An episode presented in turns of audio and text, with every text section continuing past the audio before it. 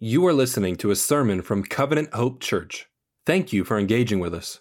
If you would like more information about our church family, please visit www.covenanthope.church. We pray that this sermon encourages and challenges you today. Good morning, Covenant Hope. If you have a Bible, grab it and turn to Genesis chapter 27. Guess my name is Cody. I'm one of the pastors here and have the opportunity to open up the scriptures for us regularly and love to do so. We're going to resume our series through the book of Genesis. We had taken a short break uh, in the book uh, to talk about our marks of maturity and to celebrate our five years as a church family. And we come back now uh, to Genesis. If you're a guest today, we normally walk through books of the Bible uh, and do that so on purpose so that we can uh, hear from God and not to uh, to receive things that we think uh, are not there, but we want to come to His Word and to know what He says to us. That's why we call this time preaching. And uh, we ask the Lord to reveal Himself to us by His Word. Uh, if you are not a follower of Jesus this morning, it's my prayer that you see this as a safe place uh, to ask questions and to see what we are about and to see who King Jesus is and why we uh, come to worship Him every week. If you don't have a Bible, you can grab one of those hard black covered Bibles in front of you and turn to page 21 to follow along with us.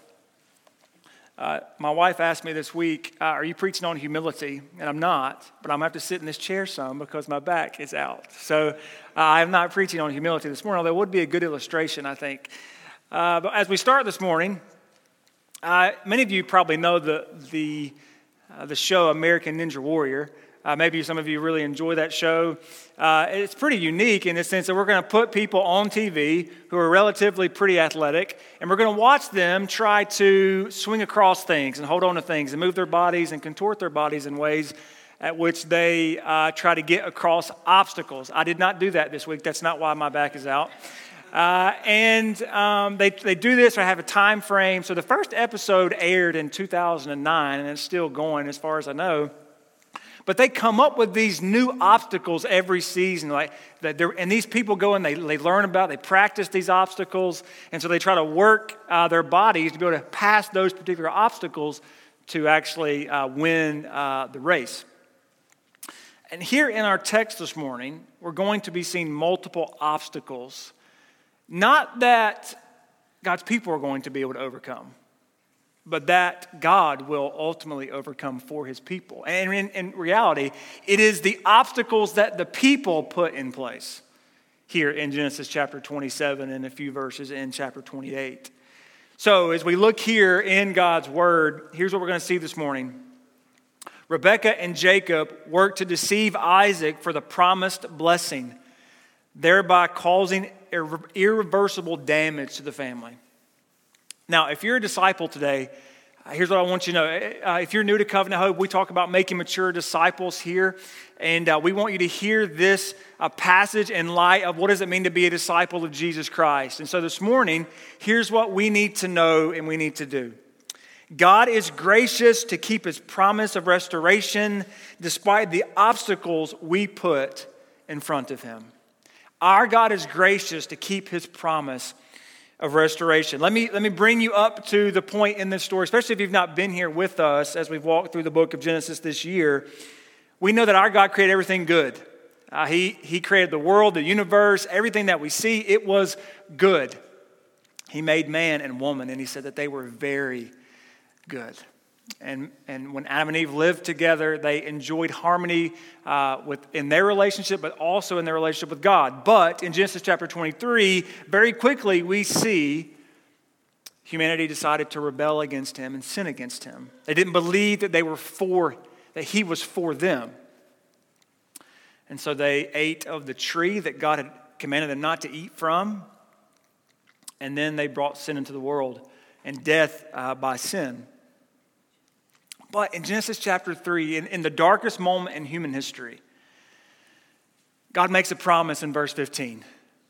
He says, I will put enmity between you and the serpent. The seed of this serpent and your seed will have a battle, but your son will crush his head.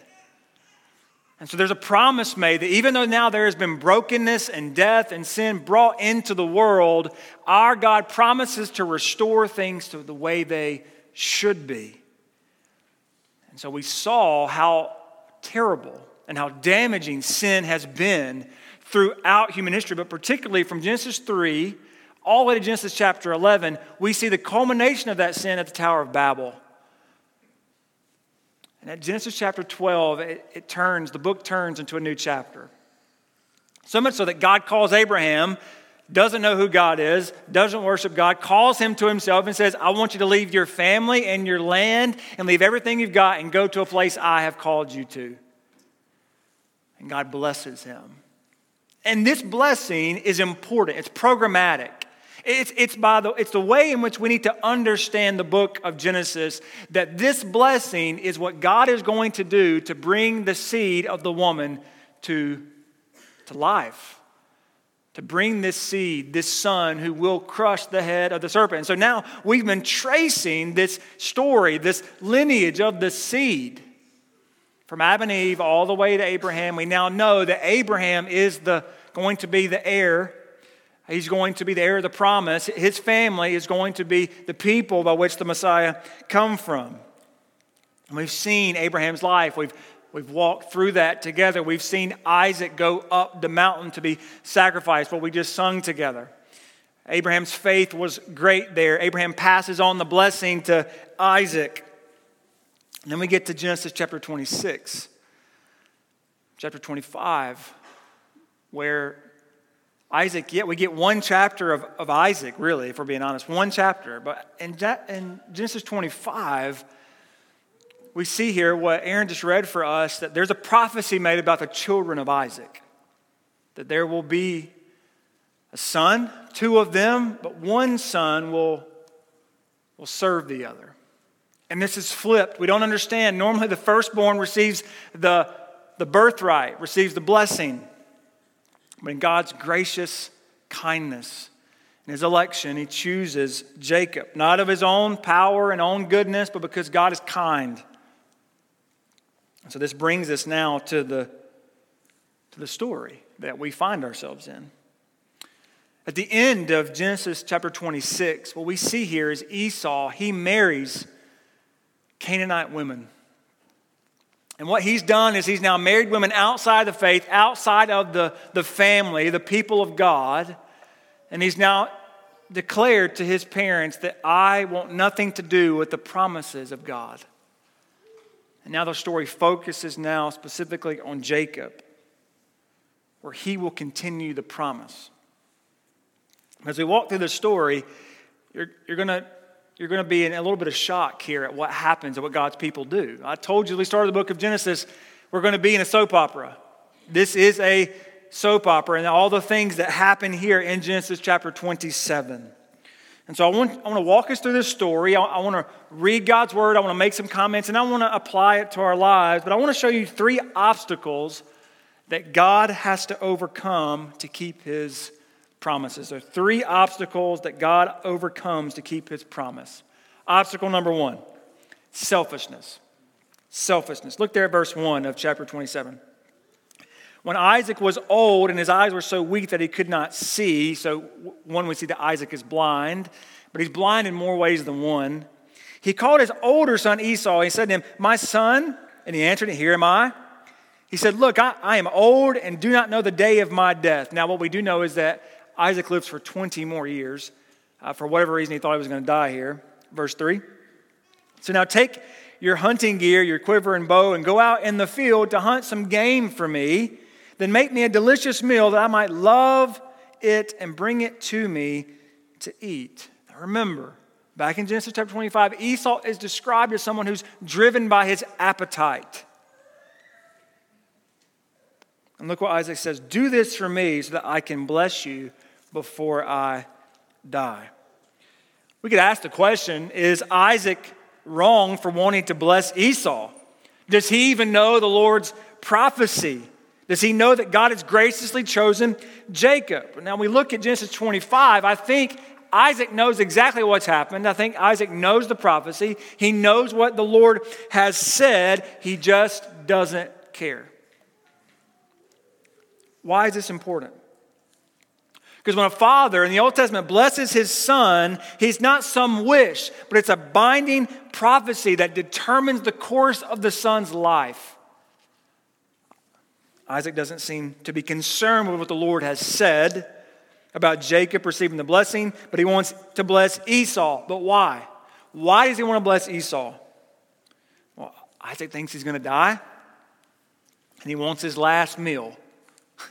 Isaac is driven by his appetite more than he's driven by God's desires. At this point, Isaac stands in the way of God's promises. His selfishness, displayed in a trivial meal, drives his actions, not his love for God or even his love for his family. Isaac longs for his own selfishness and his own belly to be full. So much so that he'll pass the blessing on to the son that should not receive the blessing. Church, what do you long for more than God?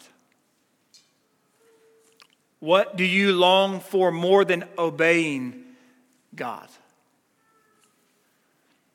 Here's the thing when we're faced with temptation or the decision to obey, we will always choose what we love every single time.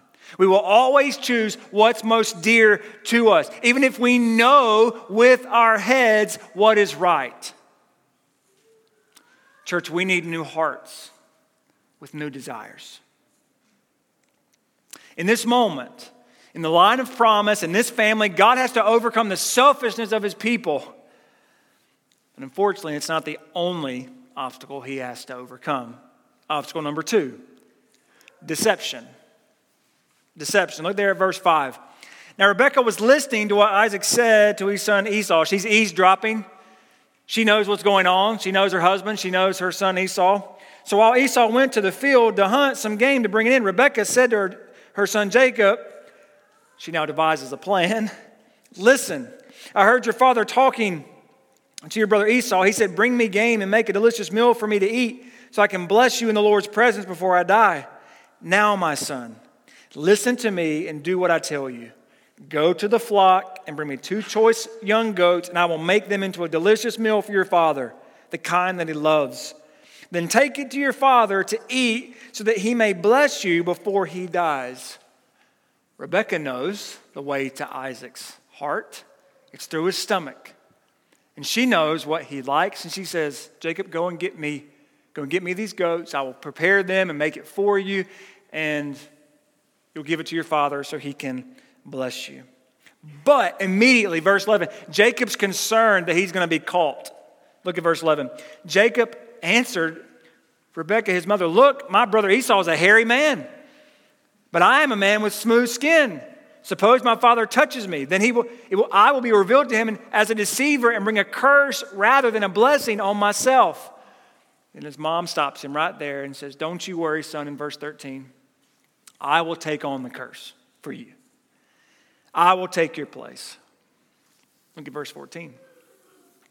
So he went and got the goats and brought them in uh, brought them to his mother, and his mother made the delicious food his father loved. And then Rebekah took the best clothes of his older son Esau, which were in the house. I want you to notice how Moses describes each son Esau, the son of Isaac, Jacob, the son, uh, son of Rebekah. Just notice how they're pitted against each other. Verse 16, she put the skins of the young goats on his hands and the smooth part of his neck. Then she handed the delicious food and the bread, and she made her son Jacob I mean, this is a bold plan, is it not? I mean, this is like straight up deception. I mean, this is, this is one of the most horrific things a wife could do to her husband or a son could do to his father. Look at verse 18. When he came to his father, he said, My father. And he answered him, Here I am. Who are you, my son? Moses, the writer of Genesis, wants us to zoom in on Isaac's blindness, so much so he doesn't tell, remind us he's blind, but he shows us that he's blind. Jacob replied to his father, I am Esau, your firstborn. I have done as you told me. First lie.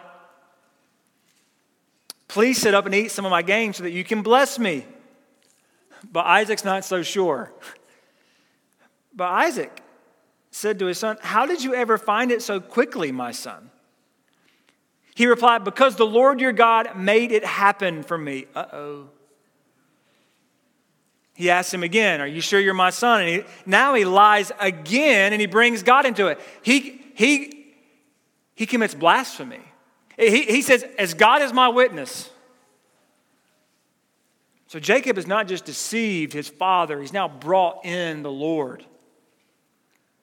Look at verse 21. Then Isaac said to Jacob, Please come closer so I can touch you, my son. Are you really my son Esau or not? Isaac knows something's wrong.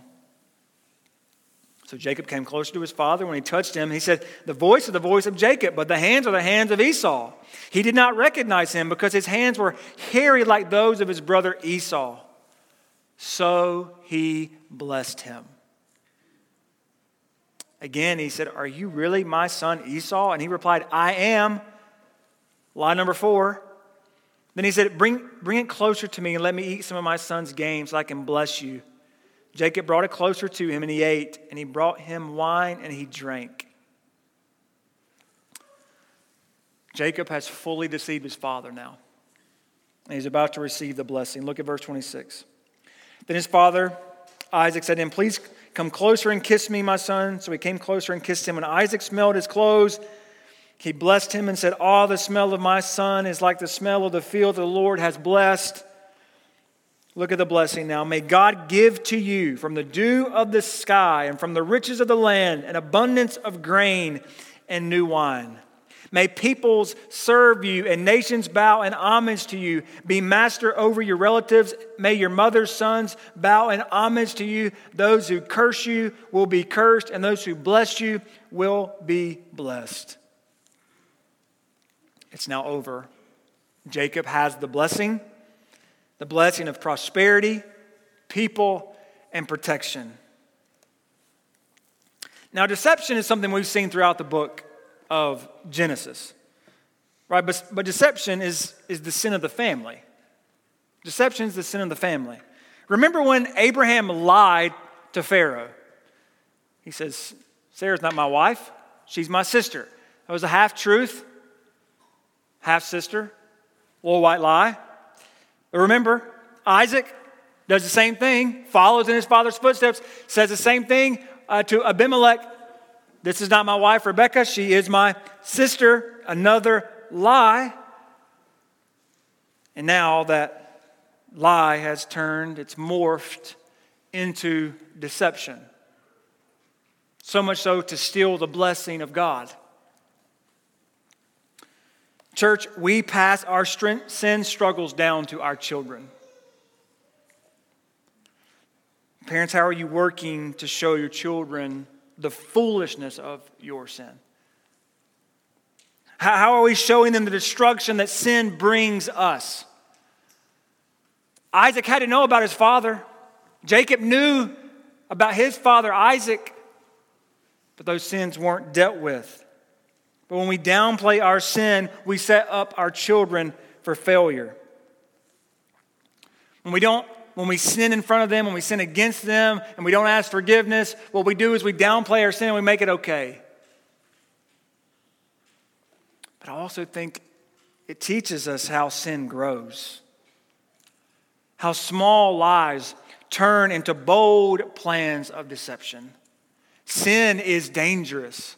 Sin, although we think it's small, will grow roots and it will sprout and destroy our lives. Now, now, are we too harsh on Rebecca? Jacob is the son that should receive the blessing. So, did she just help advance God's plan? I don't think so. The Bible, even up to this point, is clear that God does not need our help to fulfill his promises. Actually, he will fulfill his promises despite the help that we try to give. Rebecca was motivated by favoritism, not righteousness. Rebecca usurps her husband's authority and deceives him.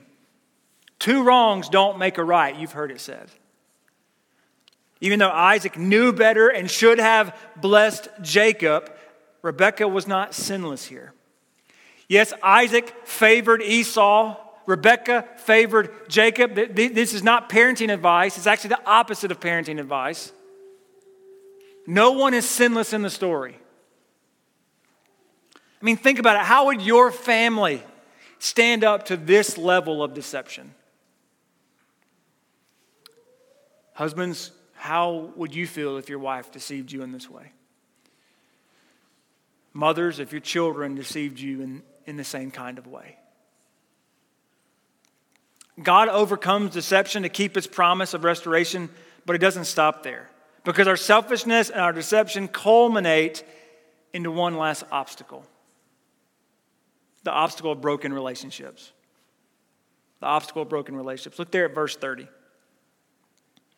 As soon as Isaac had finished blessing Jacob and Jacob had left the presence of his father Isaac, his brother Esau arrived from his hunting. You know the show. They're going in to steal the codes for something important. And the person coming back in the office, you, you know, every second they're playing back and forth. Are, are they going to get the codes or not? Are they going to steal what they need to steal and get out? That's exactly what's happening. We see Isaac and Jacob. Jacob leaves, and now Esau's coming in the, in the front door, and Jacob leaves out the back. Verse 31 He had also made some delicious food and brought it to his father. That's Esau. And he said to his father, Let my father get up and eat some of, my son, of his son's game so that you may bless me. But his father Isaac said to him, Who are you? He answered, I am Esau, your firstborn son. Isaac began to tremble uncontrollably. It is in this moment that Isaac realizes what's happened. Who was it then? He said, Who hunted game and brought it to me? I ate all of it before you came in, and I've blessed him. Indeed, he will be blessed. There are no takebacks when it comes to blessing. Verse 34. I want you to feel what Moses writes here. When Esau heard his father's words, he cried out with a loud and bitter cry and said to his father, Bless me too, father. But he replied, Your brother came deceitfully and took your blessing. Do you feel the hopelessness here? Do, do you see Esau? Do, do you feel the, the hopelessness of the situation that he is in? Esau thinks that this blessing is going to fix everything. It's going to make it all okay. But Isaac says in verse, verse 36, actually, it's Esau. He says, Isn't he rightly named Jacob? For he has cheated me twice now. He took my birthright, and look, now he has taken my blessing. Esau's not really honest here because Esau sold him his birthright. He wanted nothing to do with it. Esau wanted nothing to do with his birthright. He wanted nothing to do with, with what God had desired. But Isaac answered Esau, Look, I have made him a master over you. I've given him all of his relatives as his servants, and I've sustained him with grain and new wine. What then can I do for you, my son? Esau said to his father, Do you only have one blessing, my father? Bless me too. And Esau wept loudly there isn't a blessing left for Esau, but rather, really kind of an anti blessing. Look there, verse 39.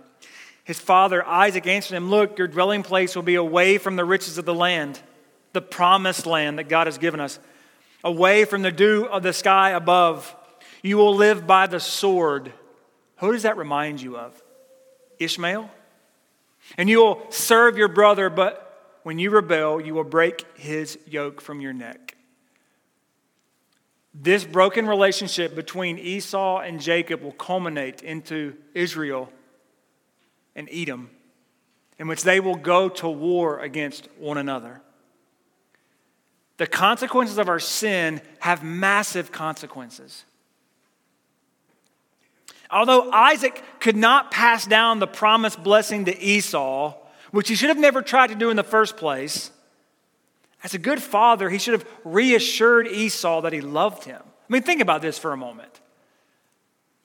Because of the selfishness, because of the deception and the sin and the brokenness, Isaac What he could have done in this moment was say, Son, you know that Jacob is the chosen one. You know that he is going to be the one that the promise continues in, but that's okay.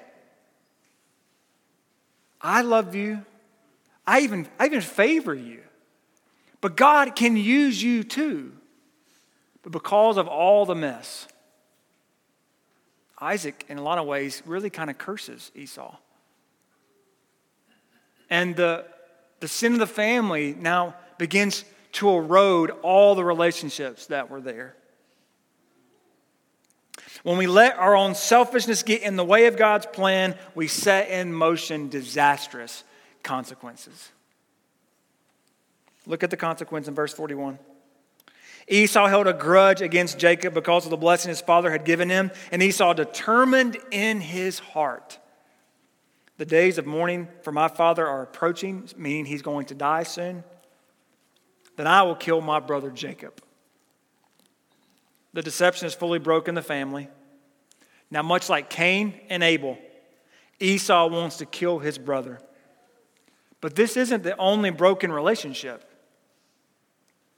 It's not the only broken relationship. Look there at verse 42. When the words of her older son Esau were reported back to Rebekah, she summoned her younger son Jacob and said to him, in an effort to save him, she hears the plan and she sends him away. Listen, your brother Esau is consoling himself by planning to kill you. I have a younger brother. I did lots of terrible things to him growing up, but I never tried to kill him. Verse 43 So now, my son, listen to me. Flee at once to my brother Laban in Haran and stay with him for a few days until your brother's anger subsides. Rebecca thinks, All right, Jacob, go, get away from here, go stay with your uncle, be there for a few days. Once, once the anger blows through, then we'll be okay. And you can return home. And she says, Go stay with him. Then I will send for you and bring you back from there. Why should I lose you both in one day? Now, in an effort to make this look legitimate, she manipulates her husband. She, she doubles down. Look at verse 46. So Rebekah said to Isaac, I'm sick of my life because of these Hittite girls. That was Esau's wives. Remember that phrase back at the end of uh, Genesis 26? It, they made their lives horrible, Rebekah and Isaac's. I'm, I'm tired of them. If Jacob marries someone from around here like these Hittite girls, what good is my life? Rebecca thinks that this will blow over. She thinks that if Isaac sends him away, that everything's going to be fine. But it doesn't. Rebecca will never see her son again, at least that we know and are told of. If we haven't learned already through the book of Genesis, when we provide sinful solutions to problems only God can fix, we cause more pain and heartache. But the question is how does God, who is not mentioned in the story, acting at least, how does he overcome these obstacles? How does he overcome these obstacles? Well, church, he's sovereign. And the right son receives the blessing and continues the promised line. I cannot explain to you 100% how God's sovereignty works because I'm not God. I don't know. I, I can assure you, though, 100% that the Bible teaches that God is fully in control of every situation. And we can do nothing to change that. So, whether Isaac was going to bless Esau and God was going to undo that and bless Jacob, I don't know, but God was in control and they did not have to provide these sinful solutions. Many of you are probably wondering what does God want for my life? What decisions should I make? What, what are the consequences or, or, or scenarios of those decisions in my own life? And you're worried about doing what God wants and doing His will, let me just take the pressure off for just a moment. Honor the Lord by living righteously and trust Him. Because here's the deal you can't mess up God's plan. You cannot mess up God's plan. Why? Because He's sovereign and He's in control. Because if you could mess up His plan, then He's not God. Now, I don't know how that works every detail out. I know that we're responsible. These people in this story are responsible for their sin. But our God is sovereign and He's in control. And He overcomes the obstacles that we put in his place. Look, look at uh, chapter 28, verse 1. So Isaac summoned Jacob, blessed him, and commanded him. He knows now, he knows he's been deceived, but look what he does. Do not marry a Canaanite girl. Go at once to Paddan Aram, to the house of Bethuel, your mother's father. Marry one of the daughters of Laban, your mother's brother. Now, really quickly, it was normal for you to marry cousins in, in uh, the time of, of Genesis, so they kept the family intact. And now Isaac, he once again blesses Jacob. After the deception, it reminds us of the blessing of Abraham, and it shows us that God is in full control. Verse 3 May God Almighty bless you and make you fruitful and multiply you so that you may become an assembly of peoples. May God give you and your offspring the blessing of Abraham so you may possess the land where you live as a foreigner and the land God gave to Abraham. So Isaac sent Jacob to Paddan Aram to Laban, the son of Bethuel the Aramean, the brother of Rebekah, the mother of Jacob and Esau. Jacob gets away. Esau does not kill him. But look what Esau does. Look, look, what, look what he does in response. Verse 6 Esau noticed that Isaac blessed Jacob and sent him to Paddan Aram to get a wife there. When he blessed him, Isaac commanded Jacob, Do not marry a Canaanite girl. And Jacob listened to his father and mother and went to Paddan Aram. Esau realized that his father Isaac disapproved of the Canaanite women, so what's he do? Esau went to Ishmael, at least the family of Ishmael, and married, in addition to his wives, Mahathla, daughter of Ishmael, Abraham's son. She was the sister of Nebaioth. So, in response to all this, we see nobody learns. they don't learn what actually they should do. In an effort to rebel against his father, Esau went to marry a Canaanite woman from the line of Ishmael he's far from the Lord. Esau, Esau shows us who he is the whole time. Right? It confirms God's grace to choose Jacob. Esau was not of the line of promise. In reality, he's from the line of the serpent. He was the seed of the serpent, like Cain and Lamech. But don't get focused here too much on Esau. Do not miss this. The fact that the promise continues through Jacob should shock us. That this deceiver, this sinner, is the heir of the promise. It shows us the lengths which God will go to to keep his promise of restoration, and shows us too that he will use sinners to accomplish his plan. I don't know what circumstances that each and every one of you are going through. I don't know what sins you're struggling with, but here's what I know God uses sinners to accomplish his plan. And whatever you've done, whatever you've brought into this room today, God can take and forgive you. And God can use you. So much so that you can be in the family. You can be a part of God's family. If you go back and look at Jesus' lineage in Matthew 1, we look here in this story at the people who are in the family of God Jacob, a liar and a deceiver. David, an adulterer and murderer. Rahab, a prostitute. Jesus' line is full of sinners. But he is not. He is not full of sin. He has no sin. This story tells us that God is gracious to keep his promises despite human sinfulness. But we don't see the restoration fully here in this story.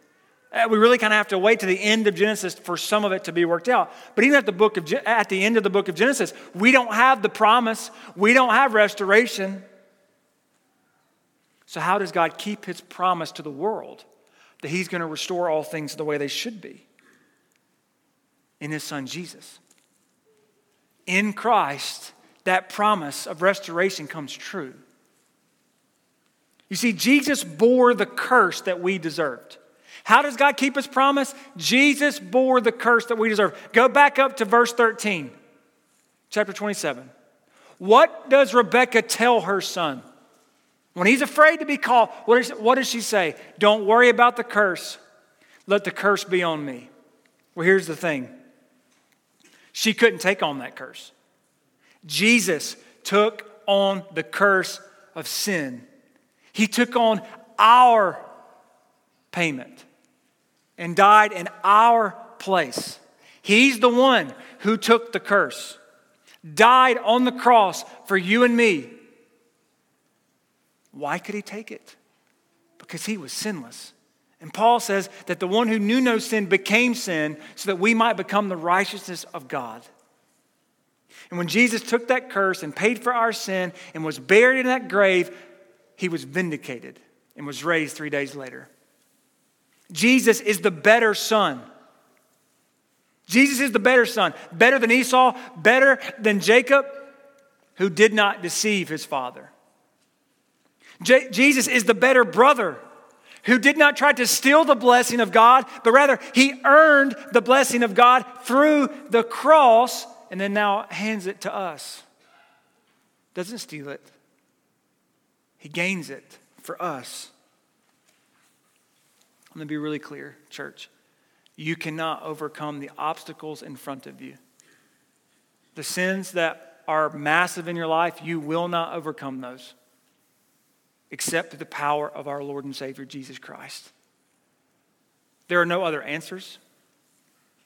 There's nothing else to do but to submit your life to Jesus in repentance and to trust Him because it is Jesus who overcomes the obstacles that are in front of us.